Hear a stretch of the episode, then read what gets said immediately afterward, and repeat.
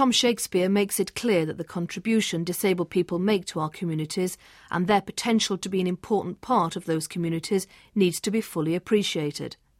For many of these individuals, becoming a parent is essential in order to be fulfilled and be part of the wider community. You'll now hear the testimonies of two women with differing disabilities who will talk about the challenges and the joy that motherhood has brought them.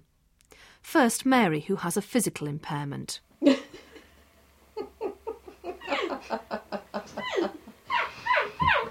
oh, you disgusting child, put it back.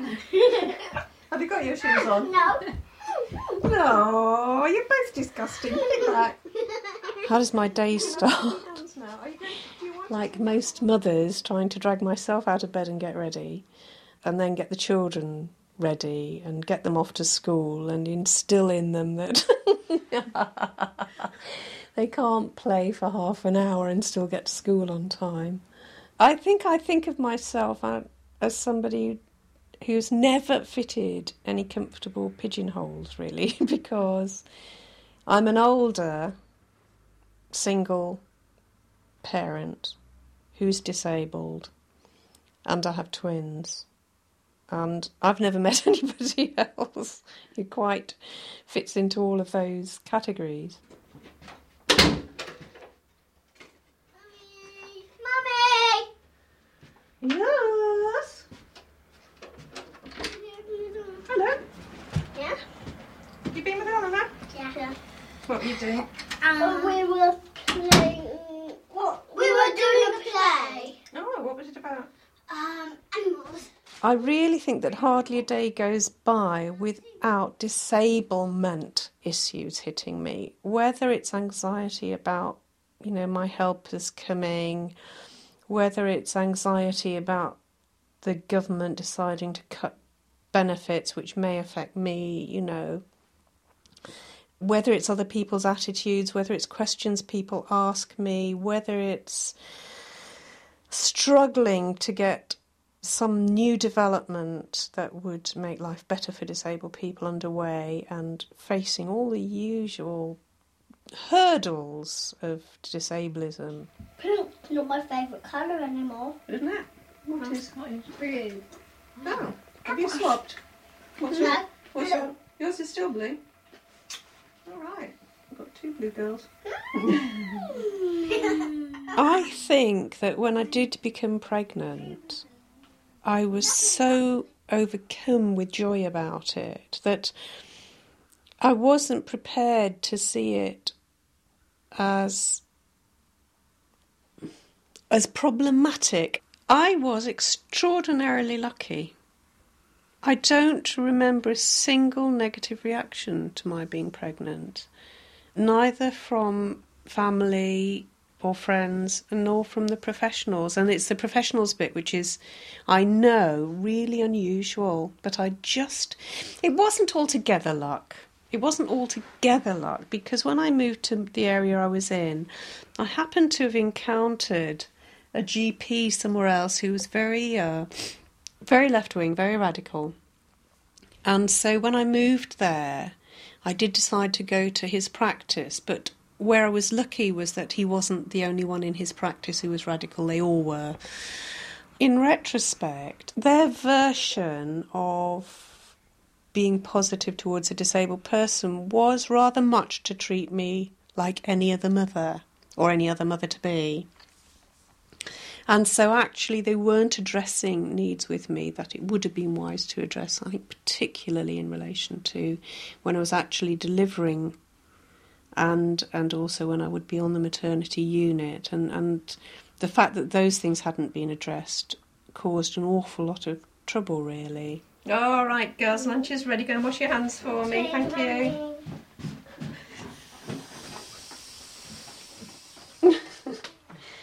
It's very, very difficult, I think, that people who provide help and the general public have no idea how much hard work it entails to receive help, particularly to receive help in your own home.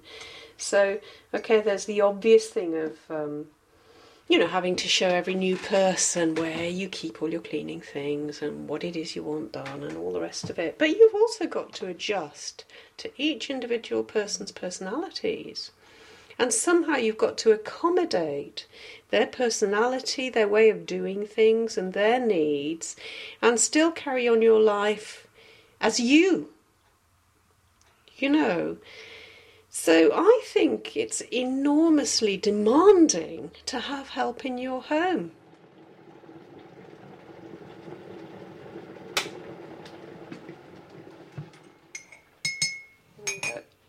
I'm acutely aware of how lucky I am to be somewhere where, given that you know I'm not living in an extended family, and given that community has broken down to a large extent, there is nevertheless a statutory provision to support me.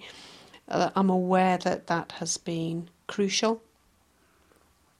And for all that I might criticise the systems, which I do regularly, I'm also aware of my indebtedness to having that system there, how important it is. You can have sticky hands now. Are you going to? Do you want to sing your song on the top of the bunk bed or not? That you ended up singing this morning when I threw. If I was asked, you know, what central piece of advice would you ever give to another disabled person contemplating parenthood? I would say make very sure that you get yourself a good advocate because I know I can't advocate for myself half as well as I can advocate for anyone else, and everyone I know says the same thing. And if I hadn't had an extremely good advocate with me, actually in the hospital when I was trying to get my care package set up, I think it would have been a major disaster. Partly because she was already a parent and she knew what parenting meant, and partly because, you know, just after the birth of your children, your brain is like cotton wool and you can't think it through properly for yourself. No. All right then. No way. No way. All right then. Because it's a real one. Pardon? 'Cause it's what. Um, it's Well, that doesn't matter. Leo is real. All right then. And the song was quite real, actually. Mm, It was, wasn't it? Yeah. It's rather good. I am afraid of increasing impairment, but not so much the impairment as the pain, actually. The impairment itself isn't quite such an issue, because, like I say, I know all sorts of coping strategies, but I am afraid of the impact of increasing pain, uh, particularly on my capacity to um, earn my own living. So I'm not inclined to think the future's going to be easy anyway. I'm inclined to think the future's it's going to be harder in many ways. But to imagine a future with my own children in it is a source of constant wonder to me. I mean, I on daily basis I have these kind of feelings, overwhelming feelings of wonder that that these two wonderful, gorgeous, beautiful, thrilling, exciting children are my children. And I think that will always stay with me. I don't think I'll ever lose that. Oh dear me! Come on, I'm taking you to Ailey's house. You're not. I am. You're not. Not now. Yes, now. Now listen to Kate. She has experienced mental health problems in the past. What should we do this afternoon? Mm, go to the park. Go to the park. I always wanted to be a mother. I thought it would be a wonderful experience, and that has been confirmed to me by, by having a daughter. Barbie. Another Barbie.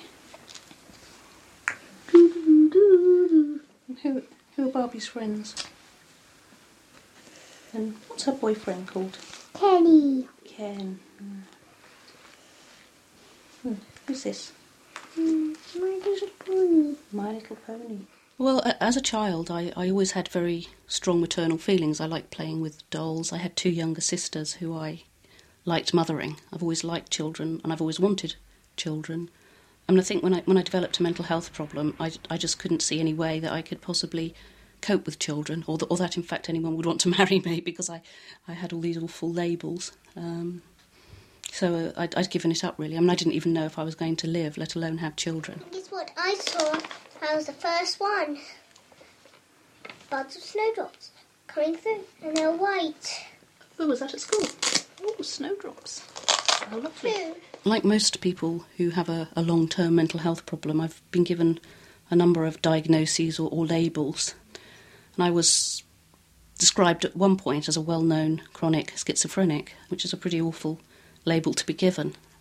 So I've been told I have schizophrenia.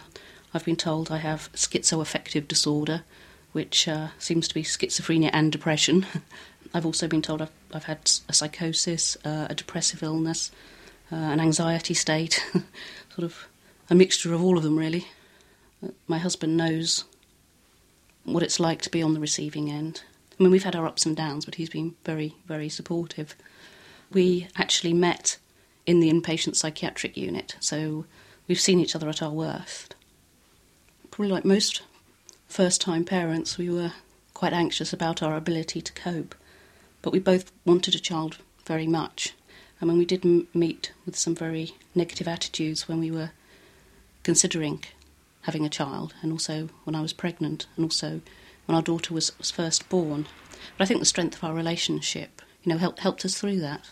I mean, my family, my parents and sisters, certainly when I was at my most ill, I mean, they really didn't know what to think. They really wanted me to be in hospital because then they didn't really have to worry about me. So there was some conflict there, although that has been resolved now. And also when I was thinking of having a, a child, they were very concerned. They didn't think I would cope. But I think it was more out of concern and worry rather than anything else. What have I got in my tummy? Baby. A baby, yeah. It's like Barbie. Do you know baby? Now she's got four sisters. All right. I'm actually expecting our second child in a few months, um, which I'm very much looking forward to. I, I'm certainly have less qualms than, than the first time because obviously I wasn't sure on our ability to cope, but we're we're very much looking forward to it. Are you looking forward to having a brother or a sister? You're not? Yes and no. I'll be six. Yes, you'll still be six. Ah, get out of here. I want to go to another home. Do you? I don't know if we'll have enough room here.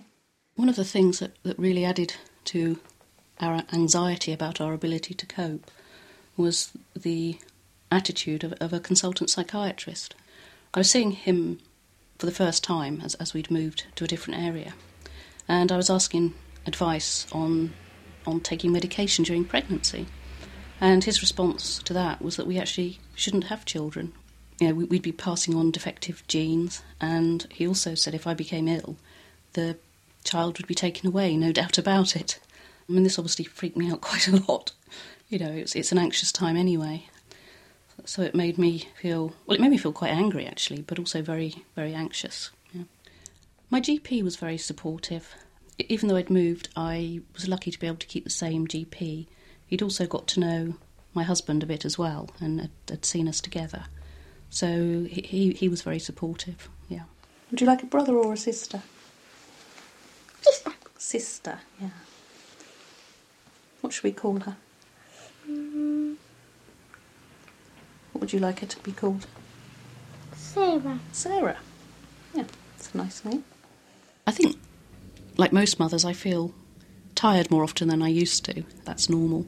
I mean, just just after my daughter was born, I did actually develop postnatal depression, and it was a different sort of depression or illness to that that I previously suffered, and it actually went because of that. It actually went unrecognised for about nine or ten months.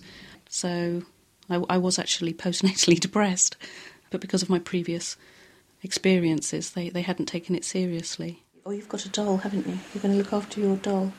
He poos and screams. She does, that's right. She's very He clever. cries She does. and eats. And Perhaps- I know where my bird baby can. Where's your baby going to go? In your bedroom. As well. so I'll have to see to your baby and my baby. I think she is aware. I mean, I don't think she has a concept of mental illness or, or mental health problems as such. I mean, she knows that I'm sometimes unwell, um, that I that I get stressed, that I sometimes need time out. She's very aware of that. I mean, I think in time her awareness will grow, but she she seems very sensitive to how I'm feeling. I mean, she was just three years old, and she came up to me and said, "How are you feeling today, Mummy?" You know, which was which was quite it was lovely to hear actually. And I think it's actually helped me achieve more because I've got much more confidence in my abilities to cope. You know, having to think of another person the whole time, it takes the focus off, off yourself, which I think has, has been a good thing. I mean, there have been times when I've overstepped the mark and been totally stressed out, but that's in a way allowed me to know what my limitations were, which again is you know is a good thing. oh, good girl. Yes, they're quite heavy, aren't they? The cat's snuggled in my duvet. Oh, is it? Oh, it's all right up there. Up. Right, let's uh, let's take them out the bag. We now feel more of a normal normal family. When we're out and about, people see us as a family with a child. People see the child first and the family. We feel much more part of society, much more integrated, much more accepted. Right, we're going to the park, are we? Do you want to go and get your skates then? We'll pop up and get them. Good girl. There are organisations to support parents like Kate and Mary and to ensure they get good information when they need it. The Disability, Pregnancy and Parenthood International Journal is a non profit making publication which aims at promoting better awareness and support for disabled people in pregnancy and parenthood. It also runs an information service. Through both these activities, it's been able to find out what issues really matter to its readership, which includes health and social work professionals and disability organisations. The organisation has no rigid criteria for the kind of individual it can assist, as Information Officer Becky Josiah explains. Uh, well, we wouldn't define the category of people we could help. They can define themselves if they have a need and uh, a long term health problem or condition. They can call us and ask us for our information. Um, that would include people with mental health difficulties, learning disabilities, back problems, wheelchair users, or somebody with diabetes may ask us for information. Lisa Nichols, also an information officer, has been with the DPPI from its inception. Here she comments on the kind of service it provides and its role. Very often the calls are, are urgent. Um, I think that the most urgent ones are quite often to do with child custody and um, children being put on at risk registers or being threatened with removal from families because there there is some sort of uh, familial disability. Um, and there may be a case conference happening tomorrow, and people need very urgent and, and desperate uh, input in, in terms of their their rights. A lot of the inquiries include some aspect of there being a practical difficulty um, or the need to look at for particular types of equipment. Um, but that's usually combined with with other um, issues. Um, needing information about um, perhaps their own specific impairment or condition and the effects of pregnancy or um, what they can expect, what what they need to plan for. Um, there support groups out there that you know, they can get in touch with other disabled parents because they um, I think one of the issues is that disabled parents quite often feel very isolated and very much that they are the only person who's experiencing the same feelings or issues. Um, and to put people in touch with other parents is, is quite a, a powerful tool. You know, lots of disabled parents are actually there for their children because maybe they're not working, for example, so they're there all the time. Certainly, we've heard of, of many disabled dads who have said, you know, I spend a lot more time with my children than than most dads do, um, and, that's a really you know good thing to to uh, to bring out. But I think they're very motivated. Many many disabled parents are very motivated and very keen to to be very positive parents. From the Open University. For more information, go to www.open.ac.uk forward slash use.